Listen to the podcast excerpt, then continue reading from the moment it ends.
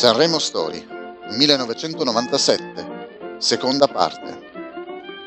Torna la nostra rubrica continuando a parlare del Festival di Sanremo nel 1997.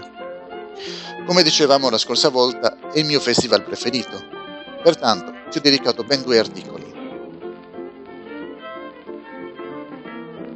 Quella sera mi ero addormentato, devo ammetterlo. All'improvviso iniziai a sentire queste due voci celestiali che cantavano all'unisono. Mi svegliai. La loro coreografia mi spinse a sperare in un cambio al volo nel regolamento. La canzone doveva vincere il Festival di Sanremo 1997. Mi rassegnai. I festival con fiumi di parole mi andavano bene come alternativa. Paola e Chiara Iezzi erano due ragazze poco più grandi di me che amavano scrivere canzoni nel loro garage. Il brano in stile rock con diversi richiami allo stile in, amer- eh, inglese o anglofono. Cambiare. Alex Baroni. Nel 1996 faceva parte del coro sanremese. Nel 1997 fu ammesso come nuova proposta.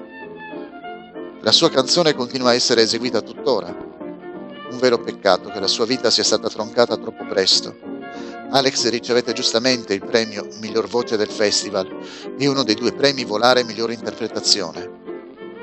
Capelli, Niccolò Fami.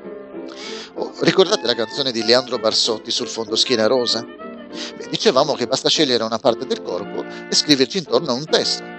Così fece Niccolò Fabi, scrivendo una canzone sui suoi capelli. Guai a chi glieli tocca. Guai anche a chi indossa la parrucca. La canzone ricevette il premio Mia Martini della critica categoria Nuove proposte.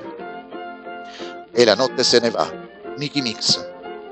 Ecco un brano quasi del tutto monotono, o monotono, più monotono che monotono.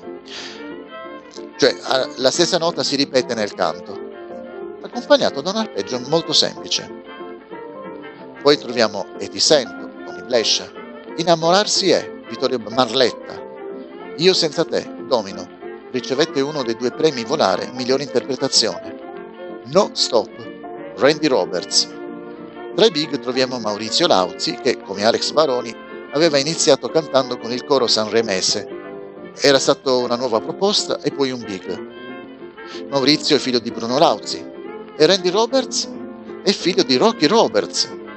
Quest'anno quindi sono arrivati anche i figli d'arte. Non si può dire mai Mai. Paolo Carta. Anche Paolo Carta ha una storia simile a quella di Lauzi e Baroni. Nel 1995 e nel 1996 partecipò al festival come direttore d'orchestra. Nel 1996 si presentò a Sanremo Giovani come cantante. Festival tornerà ancora come membro dell'orchestra e poi come produttore di un suo omonimo, solo di cognome.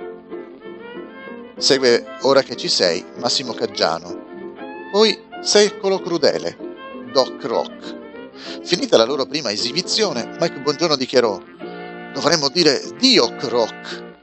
Ancora una volta, il tema della religione torna durante questo festival. La canzone in stile rock richiama i temi delle canzoni degli anni 60, facendo una carrellata di tutti i problemi che il XX secolo ha avuto e che sarebbero rimasti all'inizio del secolo che sarebbe venuto. Sonia dice no, Luca Lombardi. Se l'avesse chiesto a Silvia Salemi, avrebbe ricevuto una risposta come risposta un sì, ma Sonia dice no a casa di Luca Lombardi.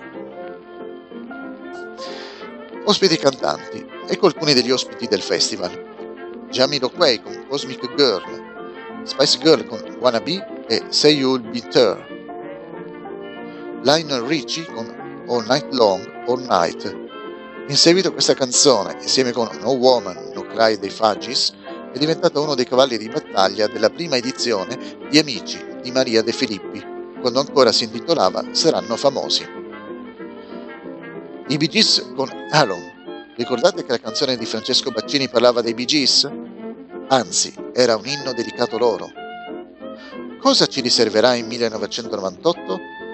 Lo scopriremo nella prossima puntata.